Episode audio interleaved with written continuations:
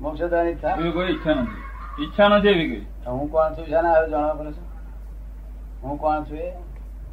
કેમ એમ? એ જાણવા શા માટે ઈચ્છા રાખો છો? મોક્ષનો કોઈ લાડો લેવાની ઈચ્છા નથી.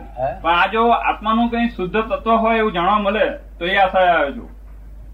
મોક્ષ નો લાડો લેવાની કઈ ઈચ્છા નથી પણ આત્માનો શુદ્ધ તત્વ કઈ જે હોય એ જાણવાની ઈચ્છાથી આવ્યો છું કે. છે.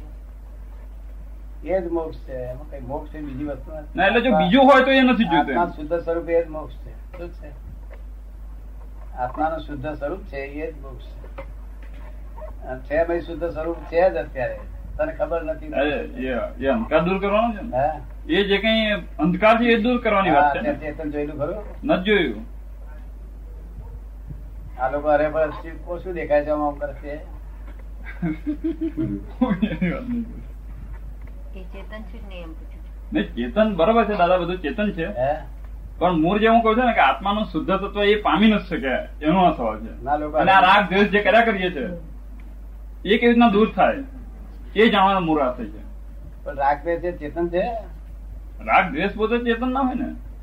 રાગ દ્વેષ પોતે તો ચેતન ના જ હોય ને? રાગ દ્વેષ તો પોતે ચેતન ના હોય ને. અને ક્રોધ માનમાં એ કશું ના હોય ને? એ પણ ના હોય. જડના ગુણ છે? જડના જ હા. જડના જોશે. હે? જડના જોશે કઉ છું. આ કેમ નહીં કરતો? અને મારી હાથે ખોજ કેમ નહીં કરતો? કોના કોણ છે ચેતન હમ? ચેતન નો ચેતના ગુણધર્મ હોય તો તો પછી એનો શુદ્ધ થાય નહીં આત્મા કોઈ એ કાયમ રહે ગુણધર્મ. ચેતના ગુણધર્મ હોય તો કાયમ રહે તો પછી શુદ્ધ થાય નહીં આત્મા. જો જળના ગુણધર્મ હોય તો આ બધા ગાળો પડે આપણને. આ પધન છે ને બધું? તેથી જગત પૂછેલી બાવા બારી સાધુ આવડા આવડો ડાળો ભટક ભટક કરે ના. દીવો થઈ જાય. વર્લ્ડ ઓબ્ઝર્વેટરી થઈ જાય ત્યારે. એ જળના ગુણ નથી ચેતનના ગુણ નથી. શું છે? પણ જળ અને ચેતન બે ભેગા થવાથી વિશેષ ગુણો ઉત્પન્ન થાય છે. બે ભેગા થવાથી. અવગુણ કહેવાય કે ગુણ કહેવાય? શું? આ જે વિશેષ ગુણ ઉત્પન્ન થાય છે અવગુણ કહેવાય કે ગુણ કહેવાય? એ અવગુણ ને ગુણ એ છતાં આપણા લોકોએ નામ પાડ્યા નામ. તો અવગુણ હોય તો લોકો કોઈ કૃત કરે જ નહીં ને એટલે કે આપણે તડકા હિસાબ સીધો થશે પાછો. તો અવગુણ કરે જ નહીં વાપરે નહીં. ટડકાવું એ અવગુણ છે? ક્રોધ ક્રોધ કરવો એ અવગુણ છે ને? ટડકાવું એ ક્રોધ જ છે. એ ક્રોધ એને કામ લાગે અત્યાર તરીકે વાપરે છે. ક્રોધ ને હથિયાર તરીકે વાપરે ટેકડા ટકરા માટે ડબડાવવા માટે. આપણે સાહેબ ને કઈ સાહેબ ક્રોધ કાઢી નાખો ને. સાહેબ મારી ઓફિસર કોઈ ગોઠે જ નહીં કે છે. એમ કે હોય ઓફિસર કોઈ ગોઠે જ નહીં ક્રોધ કાઢી નાખે. જો એને હથિયાર તરીકે વાપરે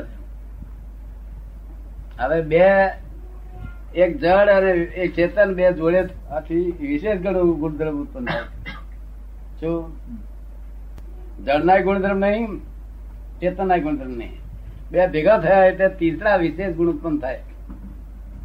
જેમ દરિયા કિનારો હોય અને ત્યાંથી તે નજીકમાં એક આપણું મકાન બાંધ્યું હોય ત્યાં આગળ લોખંડની બે બે લોરીઓ નાખી દઈએ આપણે પછી બાર મહિને જોવા પછી જોવા પછી જઈએ જોવા જઈએ શું થાય લોકોને. હા. કાટ લાગ્યો? હમ. લોખંડને કાટ લાગ્યો? હવે એક કાટ લોખંડે લગાડ્યો કે દરિયાએ લગાડ્યો ખારી હવાએ લગાડ્યો કોણે લગાડ્યો? ખારી હવા દરિયાનું પાણી બધું મિક્સ થશે બીજું? બધા મિક્સ થઈને.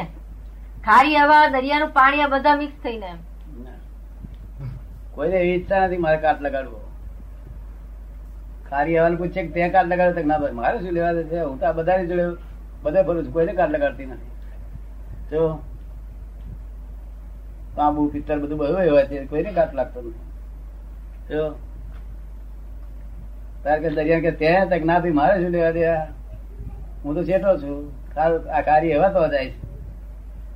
તો આપડે હવે કંઈક તું જ જવાબદાર છું ને તક ના હું સાહેબ જવાબદાર? લોકોને કઈ તારી ઈચ્છા છે આ કાચ કરવા તક ના મારી એવી ઈચ્છા હોય ને. મને ખરાબ લાગે કેવી રીતે બન્યું?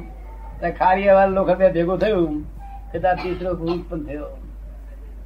તો કેમ પિત્તર ને થતું? કેમ આને થતું? આ બે વસ્તુ ભેગી થવા માટે સાયન્ટિફિક અસર આ. શું કે છે? એવું આત્મા જળ અને ચૈતન્ય બે ભેગું થાય એટલે તીસરા ગુણધર્મ ક્રોધ માલમાં થાય. તો